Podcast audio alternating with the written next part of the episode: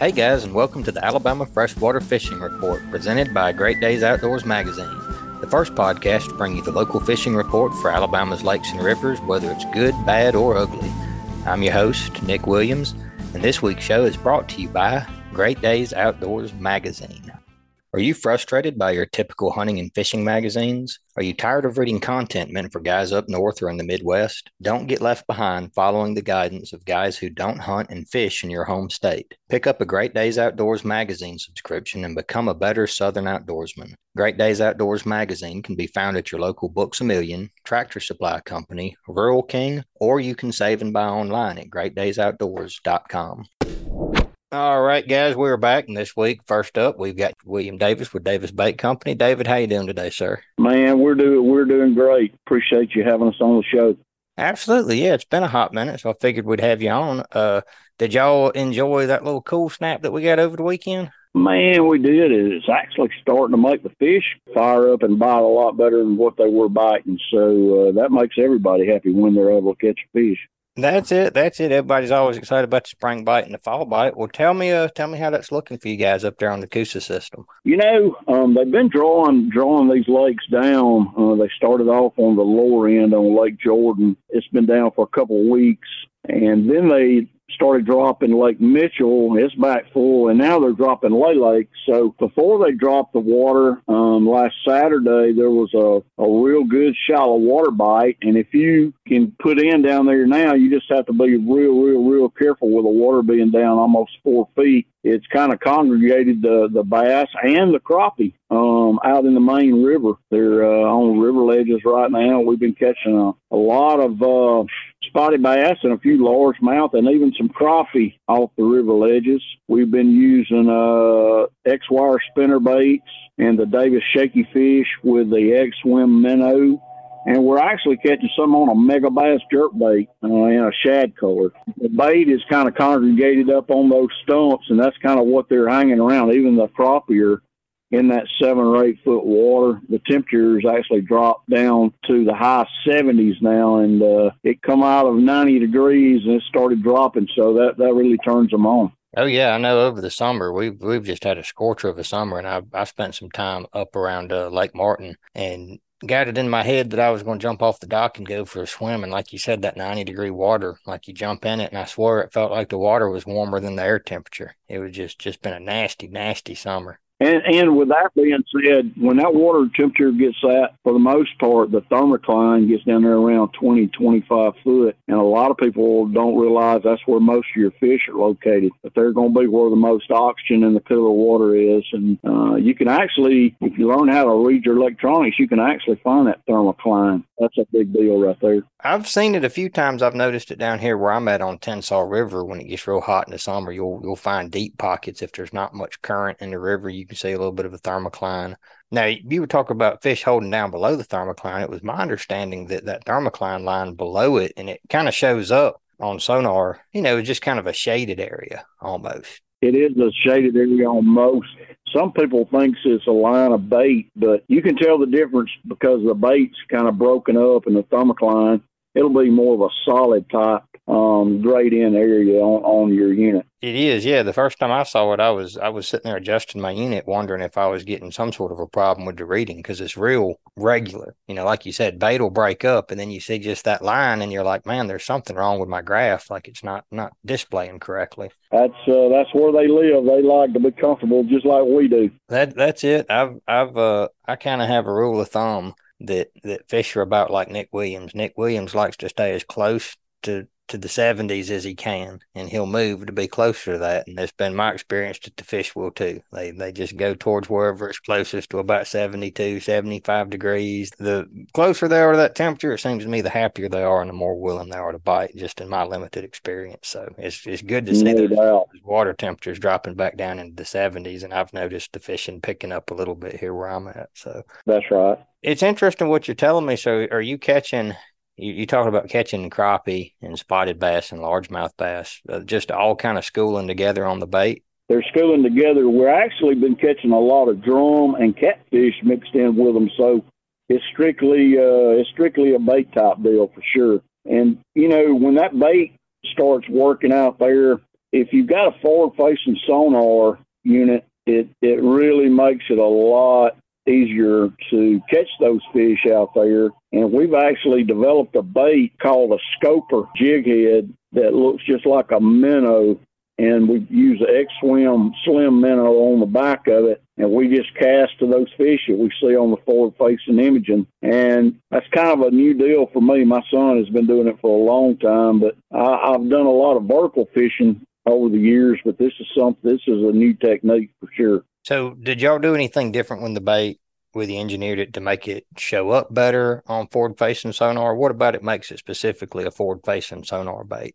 Well, it's just a bait that you can fish that it, it rides up and down in the water perfectly uh, level, just like a minnow would. It quivers like a minnow. And that's, I mean, that's what they're feeding on. When you find those bait fish balls with that forward facing sonar, you can actually pick the fish out it really doesn't pick up any stronger than anybody else's jig that we know of. But we worked on it a long time to make sure it, it was a fish catcher, and it's definitely a fish catcher because when you can catch crappie, bass, stripe, catfish, drum, when you catch all of them on that, because that that forward facing sonar uh, it does not tell you exactly what kind of fish are out there. So uh, you have to catch a few of them to see what they are. But when you got all the freshwater species that's biting this jig and trailer, then you know you know you got your winner for sure. For sure, yeah, that, that's that's a good bait if if it will catch any fish that it swims in front of. I know down here for me for a long time it was a three inch curly tail jig and and you seem like right. you could throw that in fresh water, salt water, anything. If there was a fish and he was hungry and it swam by, I've caught flathead cats off of it. I've caught redfish, everything like you said, drum, turtles. I mean, I catch more stumps than anything else. Oh, that's what we do. That, I always have to take a boatload of baits because I'm if there's a stump within a mile, I'm going to find it. That's for sure. That's it. And then you know you got to save face. You know, you just tell people when you get hung up, you say, well, you know, around here, if you if you're not getting hung up, you're not really fishing the good spots. So that's right. You're not fishing in their house where they live if you're not getting hung up. That's it, man. I fished a couple weeks ago. I fished a little place, and it was a uh, a little small river up in kind of central Alabama, over over on the west side of the state. Man, talk about that type place. And I was fishing with a guy who'd been fishing up there for 50 years, and I, I swear he knew where all the logs were, and he was just letting me find them. So if I go out there next time, I'll I'll catch some fish because now I know where all the logs are. There you go. Hey, we call some of them tree pounders. Right. There we go. That's it. I'll ask you this. So I always go back and forth as far as getting hung up. I know there's some people who rig different ways, you know, to, to make it easier to break a lure off or, you know, try to try to retrieve a lure. I've seen different tips. I know they sell different different devices for, you know, trying to get down there and slide it down the line and bump a lure off the log. What's the best way you found to get a bait back once you hang it up? You know, the best way that we found, we always try before we attach a, a lure retriever of some sort, we always try to pop it loose, get straight over on top of it, um, bend your rod, get you some slack in your line by pulling it with your with your right hand, holding the rod in your left hand, and popping that line.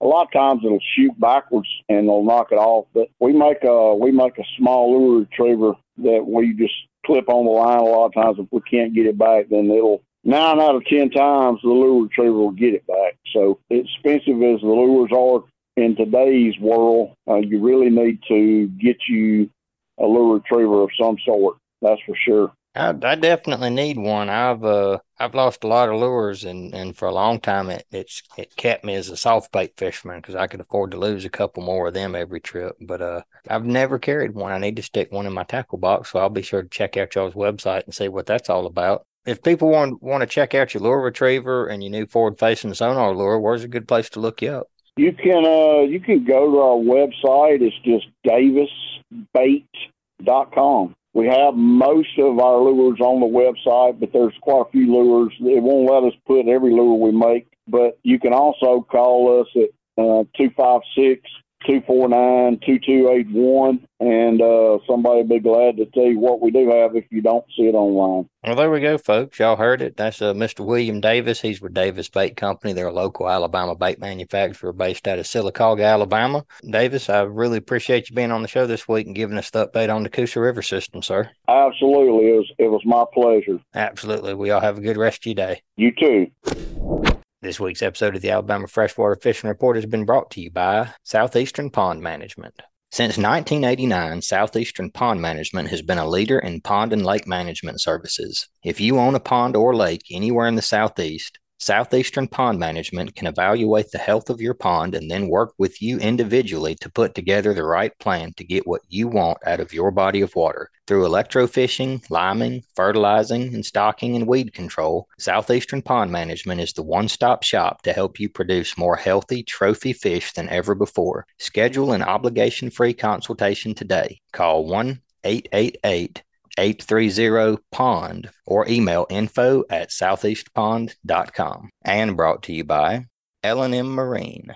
L&M Marine has something for everyone from small hunting boats to pontoon boats to bigger bay boat and offshore hybrids. L&M Marine LLC prides itself on its customer service and knows how important it is to be taken care of and to have someone you can trust. They are locally owned and regularly support the surrounding community. L&M Marine provides superior customer service and has an entire team that consists of professional sales members, finance experts, service technicians, and a knowledgeable parts and accessory staff to fully support you. Go visit their friendly, reliable, and experienced staff today. L&M Marine is located 6 miles north of I-10 at 34600 Highway 59 in Stapleton, Alabama. You can also reach them by phone at 251 937 1380. All right, guys, we're back. This time we're with Ken Bearden. Ken fishes over on the Chattahoochee River system on Lake Eufaula and Lake West Point. Ken, how you doing today, sir?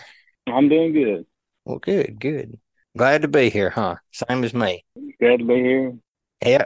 Glad to share some information and talk about fishing. Yeah. Hey, that, that that's it. Every day's a good day, especially when you get to talk about fishing for a little bit. So, how's uh how's the fishing been treating you up there? How's this this cool weather? I know has, has got fish moving around, doing different things. How how's it been treating you so far this fall? That's pretty normal for this time of year. September is totally different from October. You know, September you'll have a lot of schooling action. Uh, the, the baits starting to move into the um, pockets and into the creeks, and then by the last two weeks of September, they're there, and and and you can you can really you can get on them schooling. Uh, you you can catch them on spinner baits, uh, shallow crankbaits, all kinds of things like that. But like I said, October it's a totally different thing. You got your your water's turning over the water was 78 degrees the other day. Well, now it's 72, you know. So you can look at it and tell it looks kind of like, you know, the, the tainted water that you see in Florida. It's just dark looking. I think that plays with oxygen a little bit and it really scatters the fish around.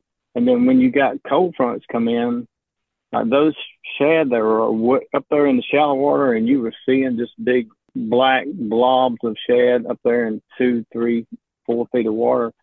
A cold front passes through, they pull back out, you know, out deeper. Not all of them, but probably 85% of them pull back out. I know they did on, on the three or four places where I would catch them. It's just like they just disappeared. I mean, you can take your forward facing sonar and flash it around all over, and there's just not any shad up there. You turn around, and to the middle of the pocket out there and you start seeing them out there. The ones I've been catching, that's what I've been doing. I just see the fish out there and I mean the shad out there and and you get out there. I try to stay at least, you know, 80 feet from them and cast my bait into the shad and just let it fall through the shad. And um, mostly using, when I do that, I'm, I, I've been using a jigging spoon a lot because they're moving so much, you know, with at 72 degrees, it, that's still a good a good um, temperature for their body to be active. And so the the shad are moving a lot and the bass are moving a lot following them. So it's just hard to keep up with them. And sure. when I do see them on my forward facing sonar, I've only got maybe five seconds to make a cast and get it in there where it comes right through those shad and then pump it a couple of times. Because if you don't, they've moved on over, you know, and you got to reel in try and make another cast to them. And so you got to get real accurate with that cast and got to get your stuff set up where you can see your bait at 80 feet and see it go down into the bait. And, um, but yeah, and, and, and you know, starting to cover more water, uh, looking in more areas, you know, um, and throwing baits that you can cover water with. Uh, spinner bait is another good thing. When you see those, the shad out there on that forward facing sonar, if that shad, if there's a curve in them, if they're like in a C, there's pretty much always a, a predator fish, a bass in in in that C, and that's why they're curved like that you most time when they're curved, you, you can catch one a, a fish out of it because he's setting in that that curved part of it right there. And the jigging spoon and the spinner bait has been the two best things because I can make a quick cast and get it down there to them before they they move on out of the way. You know that that's interesting. The to say that you can see that in a school of bait, and I I guess I've seen it too, kind of in a in shallow water sight fishing, right? You'll you'll see it could be bluegill or it could be a school of shiners or something, but you'll have a bass kind of move up in there and he'll want to hang out where they're hanging out for whatever reason. And they kind of everybody forms a perimeter around him. Don't nobody want to be in strike distance, you know. It's interesting to to say you can see that on sonar. And then it's interesting too to hear about you using sonar to to kind of look out there a little bit further, 80 feet. Is I think a little little further than what I had in, in my head that people were were looking out there with. How how far can you see, you know, something like like you talk about a school of bait? What what's the range on those forward facing sonars? I guess thinking about it, you know, like they make, you know, sonar offshore, you may be looking down to, you know, I, know on my sonar, I can see down in 100 feet of water. I can get out on a hole in the river and I can see stuff, you know, in the bottom of, of a hole or, or down in a channel. What What's kind of the effective range on that forward facing sonar if you're using it to try to scan? If you've got scattered fish and, and, you know, you're not keyed into something that you know is there, like structure or something like that, how far can you search with forward facing sonar? 99% of the time, I keep it on 100 feet by the time I see them and get a cast to them, they're somewhere between a hundred and, and 80 feet. Uh, and that's just like I said, the water temperature is at a at a degree where they're still active and they're moving a lot. Right. As the water gets colder, they'll get slower. You know. Yeah, the 100, 100 feet is you pretty much don't want to go over 100 feet. Uh, and that's going to change a little bit. Like the shallow, if you get in shallower than 15 foot, you need to back it down to 65 feet. If you get into less than 10 feet of water, you need to get back it down to 40 because if you know it's it's just not going to give a good reading and and it's going to mess up the transition of what it's showing and how it's get how fast it's getting back to your sonar and and and then you have you'll have to back down on your sensitivity to the gain. You know, you you back down on it too because everything's bouncing back so fast. You know, it makes clutter. Sure. So you uh, you know, there's not one perfect setting for that unless you know unless you're staying in 20 or 25 feet or somewhere 18 feet, somewhere around in there. You you can pretty much set it and pretty much swing it around. You can swing it around up into five, six, seven feet and still see up in there, but uh, not as good as when you turn it back and it's reaching out like it's supposed to, you know. Because if, if you're sitting in 20 feet and you're swinging back towards the bank, well, the bottom is going up, and that sonar is trying to go out and down. You can you can see, but you have you kind of have to do some adjustments to the fishing spot that you're on throughout the day. Uh, I, I usually don't have to mess with it much unless I get less than 15 feet. I have to bounce it down a little bit and turn my, my uh, sensitivity down just a little bit. Uh, other than that, you can you can keep it uh, about 65 on your gain and around 100 feet, 100 feet on your distance. I got you. And you got you got to have good voltage going to that unit. The only thing it's hooked to is my Garmin.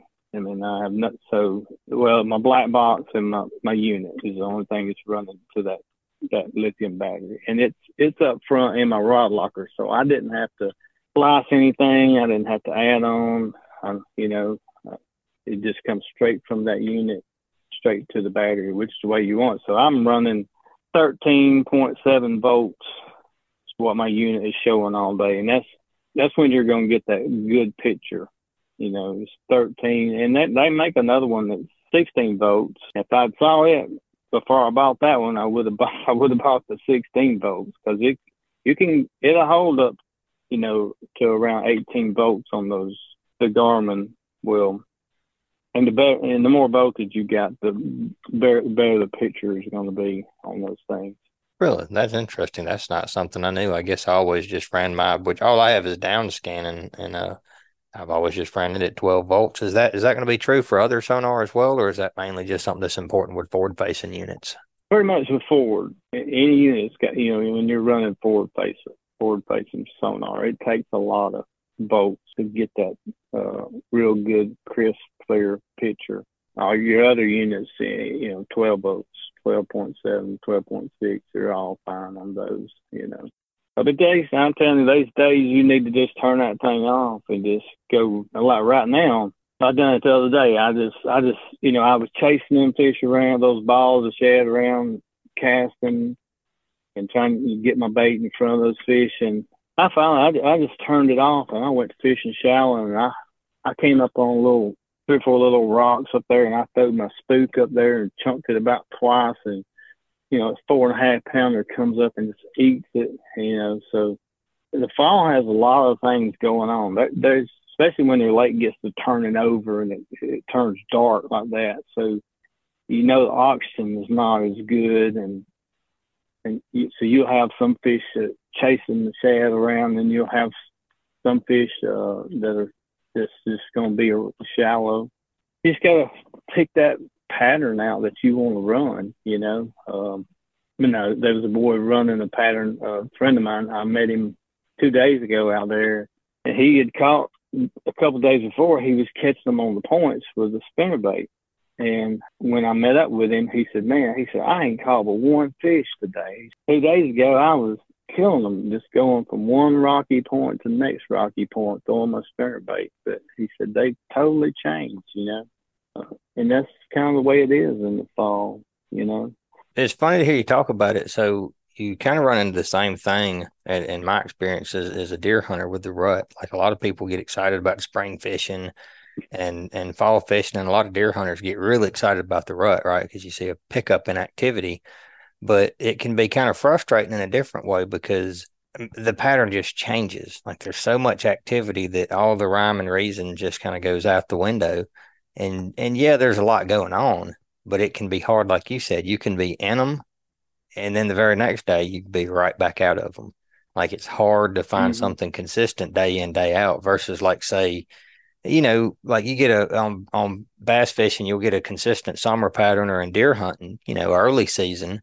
Uh, you know, deer are consistently just moving between bedding and food, bedding and food every day. You've been watching them deer on on a trail camera, or, or you've been watching them you know, scoping out the back of a field with a pair of binoculars and they're just they run like clockwork and it gives you a really warm, fuzzy feeling that that you know what's happening, you know. And and then when it changes, it can it can kind of mess with your head a little bit. Tell me just mentally, what what are your best tips if if there's an angler out there who's kind of watching everything, you know, all the best laid plans are kind of falling to pieces. What's your best tip for how to keep your head in the game and stick with it and figure out that pattern? Just go back to the basis basics of bass fishing. If you're fishing around rock and wood, you're you're around fish. I learned that years ago with those Aqua-Vus, dropping them that camera, you drop it down there and there's fish on I mean even the using the forward facing sonar, you shine that thing over on a brush pile right now and it's just lit up with brim and crappie, you know. But yeah, just just go back to the basics of like flipping blowdowns and fishing. I, I last weekend there was a tournament and, and I didn't fish it, but I I almost did. And I, I kind of had in my I since I caught that one good one off of the that little rock pile there with the spook. I I, I just about bet you I could have won that tournament, but I would have had to move around a lot and, and fish, you know, uh, boat ramps and things like that. Just hit a lot of places. That's that's kind of going back to the basics of fishing, you know, just just moving around a lot. And uh, some of them call it junk fishing. You know, you just run around fishing any piece of little junk that you see. You know. Sure. I think there's some, definitely something to that. I think that's a good tip. Anytime, anytime you get confused, you know, don't, sometimes it can be easy to, to overthink it. You know, you get a little bit too much in your own head, but yeah, going, going back to the basics, you know, where, where there's cover, there'll be fish or, you know, where there's cover, there'll be deer, you know, that's a, I think that's a really good tip. So maybe that'll help somebody out this weekend on the water as uh, stuff starts changing. But uh, Ken, if, if people want to get a hold of you, where's a uh, where's a good place to reach out to you at, sir? Ken Bearden Fishing on Facebook, and um, you can messenger me there. Um, you can go on kenbeardenfishing.com and uh, send me an email through there. That's the way most people get a hold of me is through kenbeardenfishing.com and send an email. Of course, I do. I still now do veterans. I took two veterans out yesterday and we don't charge to take the veterans. Uh, they get to come and go fishing for free.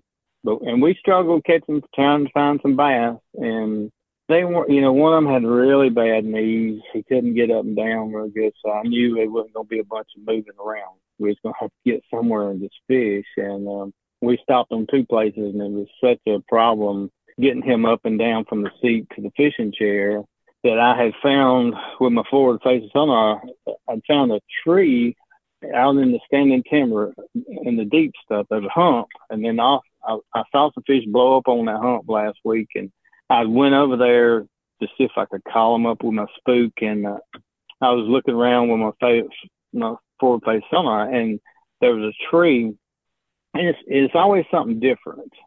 Like you had all this standing timber out there, but you had one tree that was leaning at a you know 45 degree angle, and that thing was just covered with brim and crappie and everything.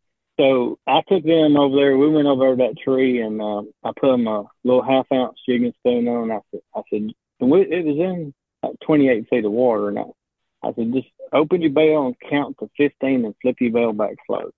Just move your spoon up and down every once in a while. Just hold it and hold it and hold it and then move it up and down and hold it and hold it. And uh, they caught 13 crappie. The crappie kind of got slow, and I told them, I said, open your bail up and let it go all the way to the bottom, and then make about two turns and just hold it. And next thing you know, they caught like six catfish.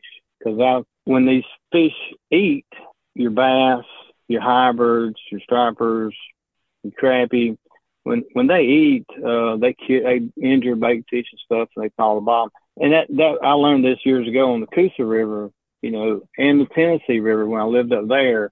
You could be catching bass off a spot, and all of a sudden you go catching drum and up on the Tennessee River, and then on the Coosa River, we you know you catch catfish and drum. But what they were doing, they were coming out cleaning up the area where they, you know, the shad that had gotten injured fell to the bottom and stuff like that. So they end up having a good day, but you can go on uh, vfohome.org and sign up as a veteran. And uh, we just had our fall event on Lake Wedowee and had like 20 veterans come and we had them food and trophies and draw prizes. We, we had a really great time and uh, we'll be doing Lake Guntersville the first weekend in April uh, at a Goose Pond and then at the end of April, we'll be doing here on West Point this next coming year. So if you're a veteran and you like to fish, um, go on v- VFO, which stands for Veterans Fishing Organization, VFOhome.org, and you can sign up for a fishing trip on there. And uh, right now, I've got about 60 signed up. And so, you know, if you want to sponsor a veteran, that's that's my biggest need. Getting the veterans is not that not a problem. There's tons of veterans that need to get out and they want to get out. It's just having keeping the money coming in to be able to take these veterans out. You know, a lot of them have issues, uh, whether it be physical or mental or whatever, but and they need to get out and outdoors and just reset their mind. And I need companies, I need businesses to get behind us, and uh, so we can pay our bills every month. And I don't, I'm not stressed out all the time worrying about, you know, trying to um, how I'm going to get these 60 guys out on the water. Absolutely. Yeah, no, that's that's a great cause and and definitely, you know, if there's any veterans out there listening in that want to go, or I know that we have a lot of uh, you know, a lot of business owners that listen in. So that's definitely a good cause to go ahead and, and get behind, support our veterans because yeah, I can uh I've I've got a lot of friends who are veterans and they rely heavily, you know, on that on that time out there in the woods or on the water to like you said, kind of kind of mm-hmm you know, clear their minds and, and get right and, and relieve some of that stress. So that's definitely, definitely hugely important. If you, you know, if anybody does, you know, if they, they want to give and, and but they're worried about where their money going to go, you just, if they get in touch with me, I'll come and I'll sit down and I'll show you our books. I'll show you exactly where every penny is, is spent. Uh, I'm not, I'm not gaining anything from this. I use my own vehicle for this, my own boat for this, and uh, it's uh, but you know, when you go and volunteer at a church, and I'll talk about this, you go and volunteer at a church or, you know, Salvation Army or something, you know, for a day, you know, uh, this is totally different because this is a, it's a three or four day a week thing for me. And sometimes it's five and six days a week when I have veterans expos and all that stuff I got to be at. So it, it's, it's, it becomes a job, you know, but it's a good job. You're helping people and I enjoy it. So appreciate the any any response we could give. Absolutely, yeah, guys. If y'all want to book a trip, or if y'all want to go and, and support a veteran, help get them guys out the water, y'all uh, y'all definitely go take a second, look up Ken on his website or on Facebook. And uh, Ken, I definitely appreciate you being here with us today, brother. Yes, sir. God bless you. Y'all have good good fall. Hey, yes, sir. You as well. Thank you. This week's episode of the Alabama Freshwater Fishing Report has been brought to you by Texas Hunter. Every detail of the Texas Hunter Wrangler hunting blind has been designed for your comfort. Fully carpeted walls and ceiling provides a scent and noise barrier, while sealed windows keep bugs and pests from joining you on the hunt. A solid galvanized steel roof is sure to protect you from the elements and will never leak or rust.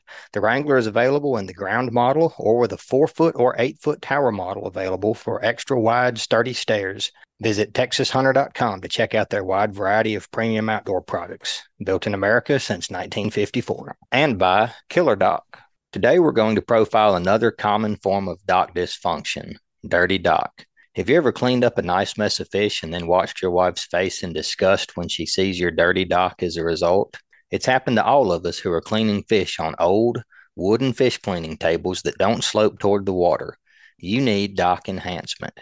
Killer Dock fish cleaning stations are marine grade aluminum coated with a ceramic finish that makes cleaning your dirty dock a cinch. The scales and slime drain directly into the water through the legs or through the slots. You choose the style. Check out the best fish cleaning stations known to mankind at killerdock.com. All right, guys, for our last guest today, we have Andre Davis. Andre, how you doing today, sir? Hey, I'm well. How are you?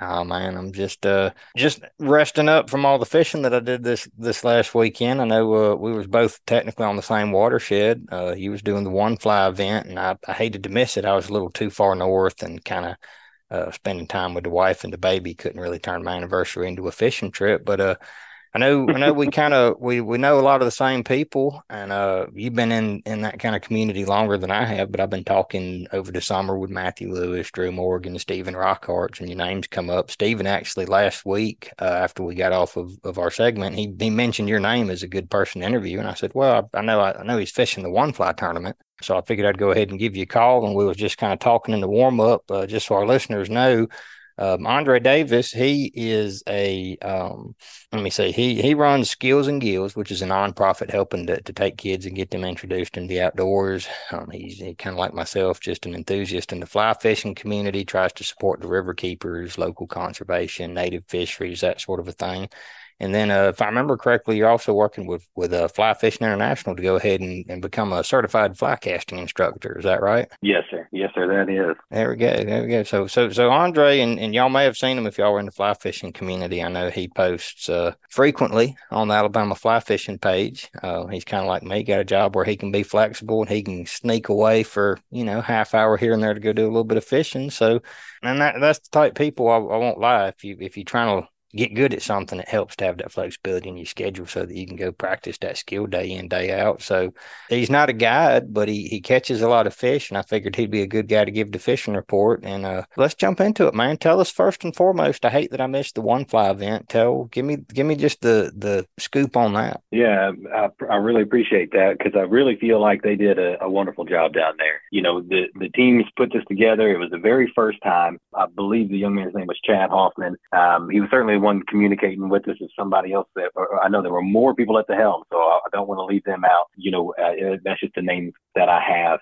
But uh, for the first time, they got a tremendous turnout. Um, I mean, I just I can't overstate that enough. And I, I was telling you a little bit about it. You know that what was interesting to me is the people who were there to support the fishermen outnumbered the fishermen themselves. And so, as far as being a good steward of the waterway and spreading the word and getting people to really care about the natural resources we have here, boy, they did a great job with that. And uh, just really want to commend them there. You know, you mentioned Drew, and it's so funny. He had been saying that, you know, he and I both have been saying, you know, we're in the same community. We talk about the same stuff all the time, and we've never met. And I tell you, I, I pulled in after uh, the sun had gone down on the first night and, and just kind of randomly picked a parking space. And when I was setting up my tent, lo and behold, there was Drew as my next door neighbor. So we got the chance to meet, to talk, and um, I'm really appreciative of that. This community just keeps on growing. And uh, we're seeing more and more events, and I, I love the focus of the events. They're a terrible amount of fun. They're just incredibly good times, um, but they're also focused on actually taking care of each other and then having each other come together to take care of our natural resources. Um, and I can't say enough good about that and how happy I am to be able to, to do my part to be a part of that uh, where I can. And so kudos to all of them. The event itself, well put together, well communicated. Um, you know, you were saying you got to get out on Saturday. So, you know, those conditions were a little bit tough. Uh, there's a lot of wind. Uh, we had our first, um, you know, real cold night, you know, and so those fish had changed their behavior a little bit, certainly going to have an effect on their metabolism, um, you know, and definitely with with that and then the precedence of the really low water, um, it made for some interesting fishing down there. Your experience exactly mirrors mine because uh, the the first struggle was was finding some water to fish in, and then the second struggle was casting in the wind, and then the the third struggle was just finding uh, fish that weren't scared of your fly. So it was a, yep. it was an interesting morning there when that front moved in. Yeah, that's it. And you know, um, one of the things about doing the Coosa, they set the one fly event up to be the middle and lower, right? And so where I'm at, you know, up here in Birmingham, I've fished the Coosa, uh, Coosa water fairly often, but I'm up here on the 280 corridor and 280 and north. So the waters that I know were not the waters for the competition. You know, and I, at first I was like, oh, I'm gonna go down there and get whooped. and I didn't particularly care because that's not the main thing I was there for. Uh, but I, I, I knew I was gonna get whooped, and um, you know, so I went down there knowing that I was gonna get the chance though because of not knowing those waters to explore. And man, that was a lot of fun. You know, so getting into waterways that are a little bit farther away from home and getting to explore those.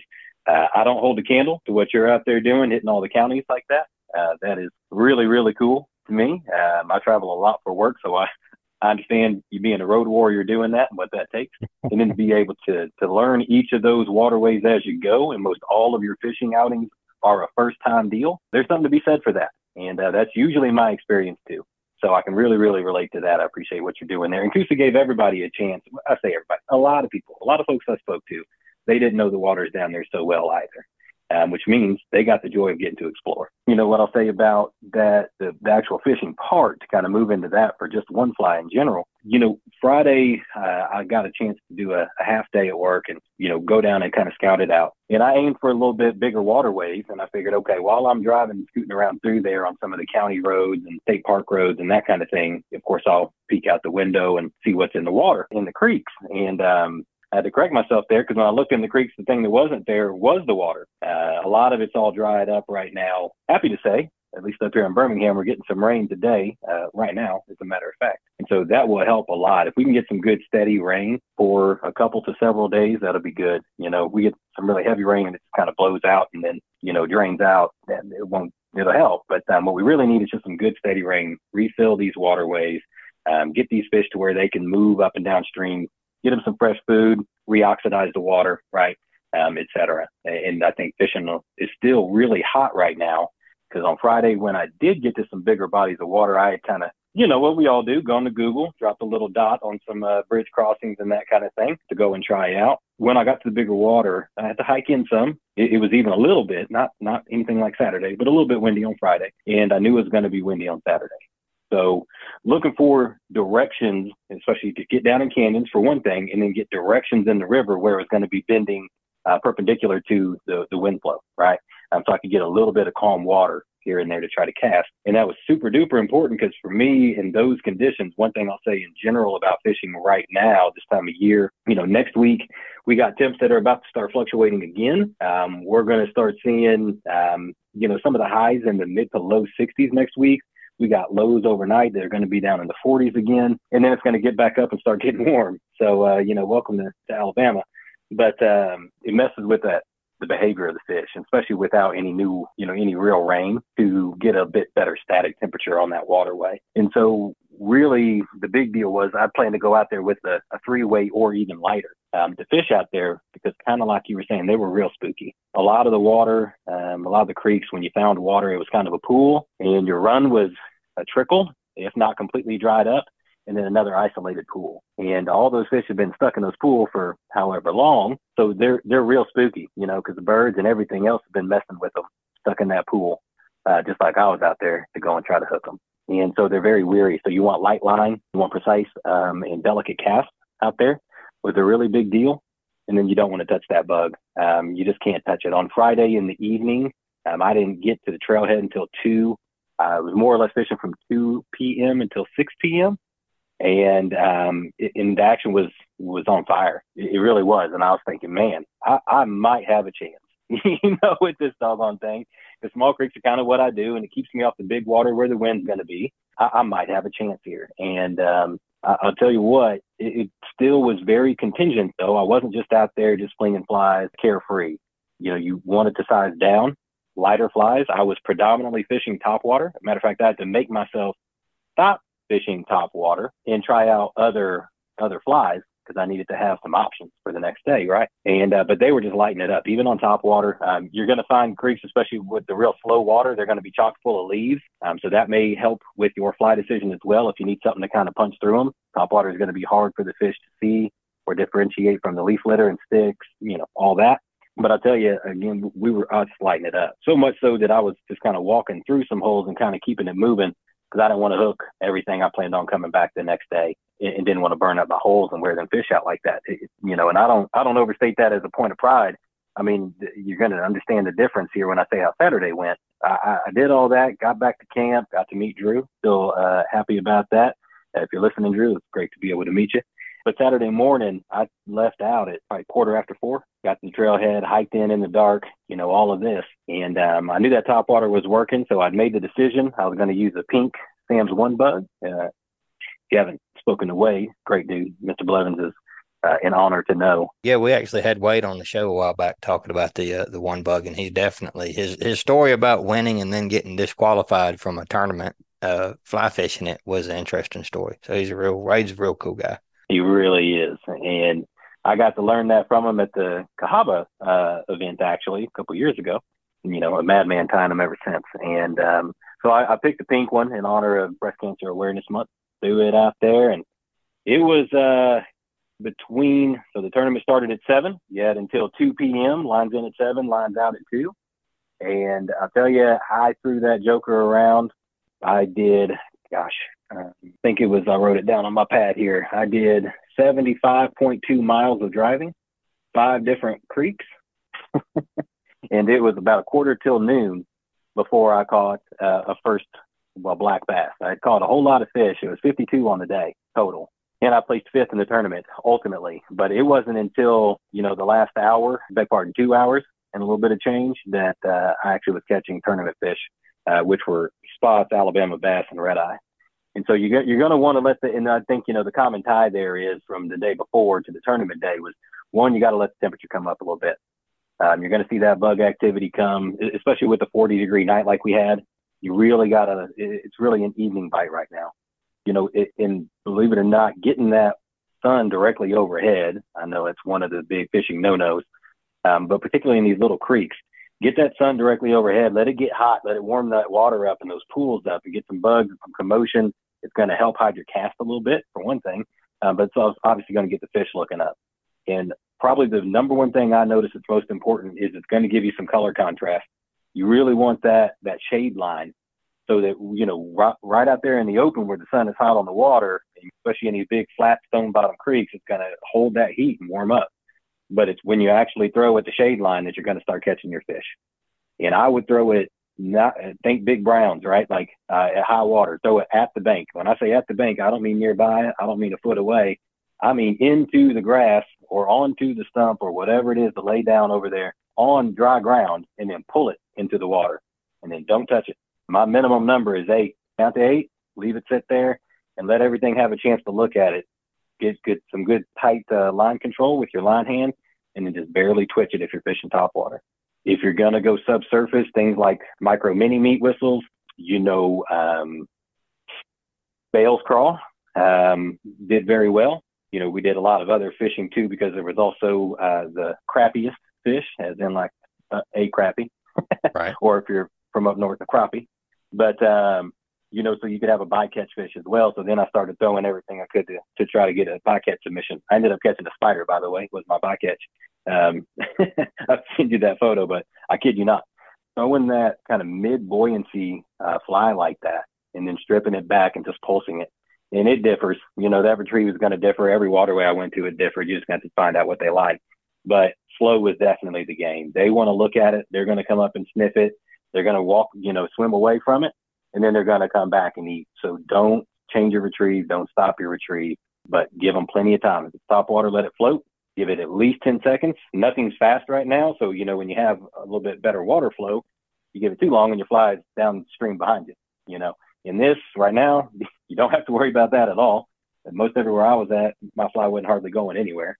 So let them sniff it and they're going to come back and eat it. Absolutely. It makes me feel better as I'm still very new to the whole fly fishing thing, especially up north in the Rocky streams doing the red eye thing. And uh it makes me feel better that you've been doing it for a lot longer and your experience mirrors mine. So super slow fishing, um, fighting to get a, you know, the old chartreuse tried and true stands out a little less better when there's all them yellow leaves sitting on the surface of the water. And uh I noticed that like yep. once the sun come up, I ended up hiking about a half mile in the the canyon that I was in to get to a section where the sun could could kind of beat down. It was the first place the canyon that got sun, and I found a warm stretch of pool that I caught most of my fishing, like you were saying, right up next to the bank. That's it. And and I yep. missed some fish and caught some fish because I'd cast that lure out there and and then get a get a work text on my phone and you'd be sitting there checking work emails trying to get something ironed out and about that time you'd hear something splash and I, I had a little tenkara rod so luckily it's just kind of reflex like I could be sitting at my phone and you would just hear that splash and, and be like oh oh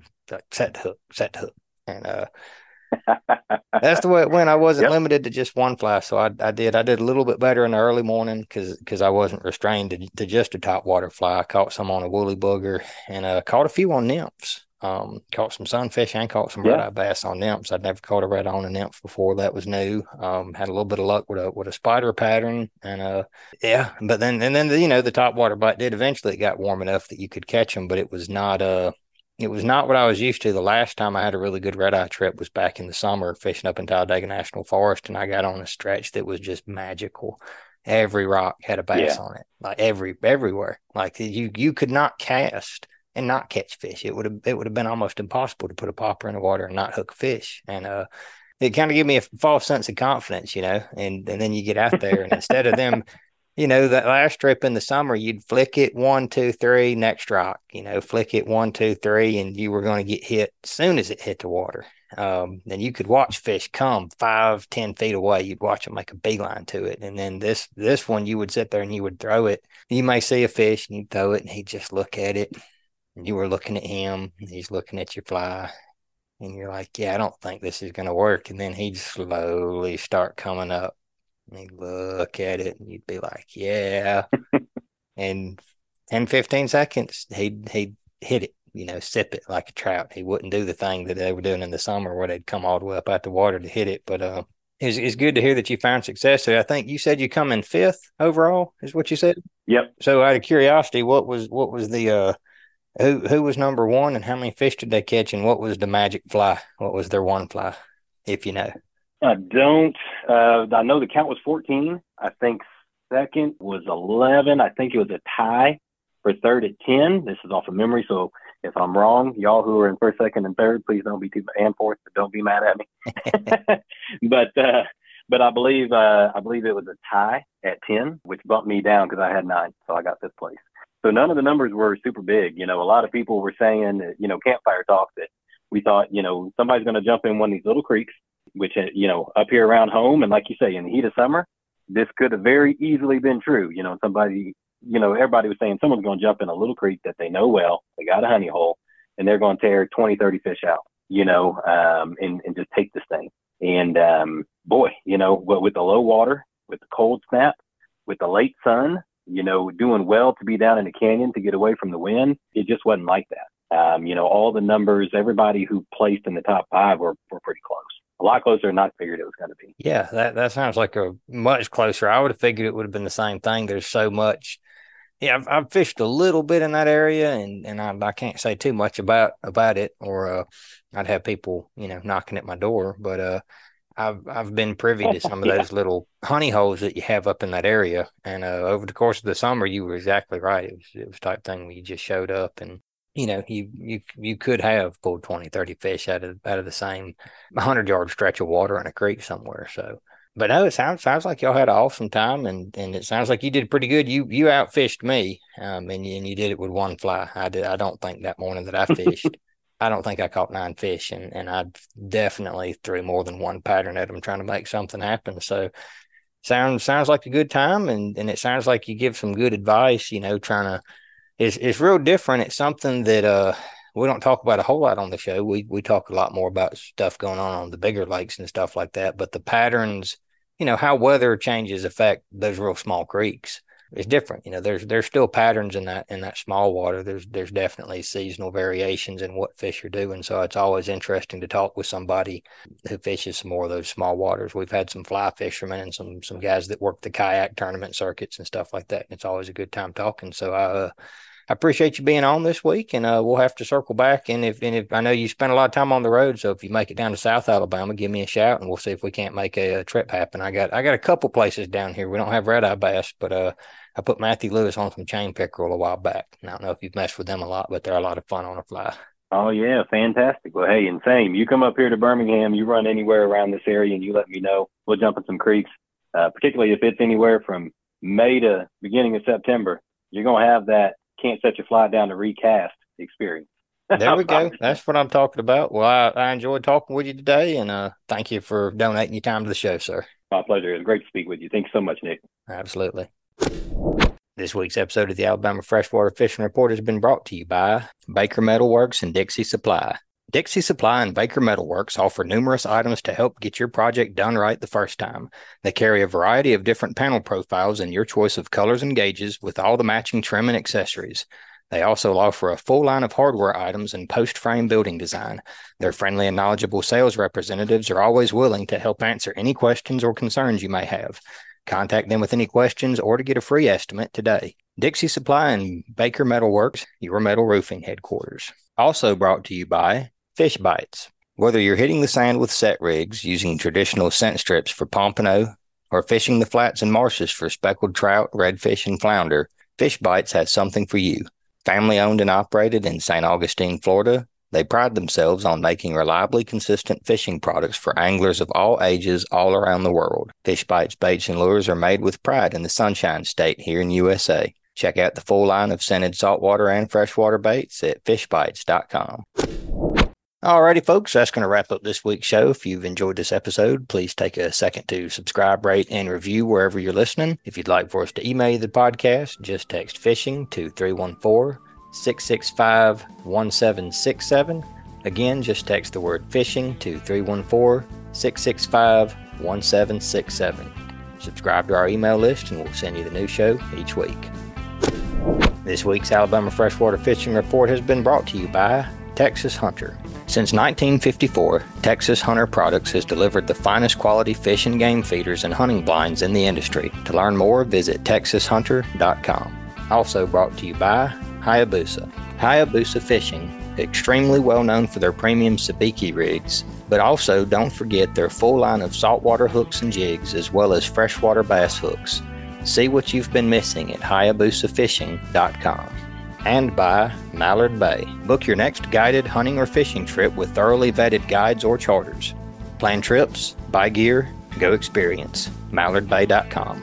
And brought to you by Fish Bites. Whether you're hitting the sand with set rigs or fishing the flats and marshes for speckled trout, redfish, and flounder, Fish Bites has something for you. Check out the full line of scented saltwater and freshwater baits at fishbites.com. Also brought to you by Buck's Island. Buck's Island has been in business since 1948 for all of your new and used boat needs, as well as motor sales and service, and now they have a pro level tackle store. Boat and motor trade ins are welcome. Visit them online at bucksisland.com or give them a call at 256 442 2588 and by Hilton's Real Time Navigator, bringing you the highest quality online satellite fishing charts since 2004.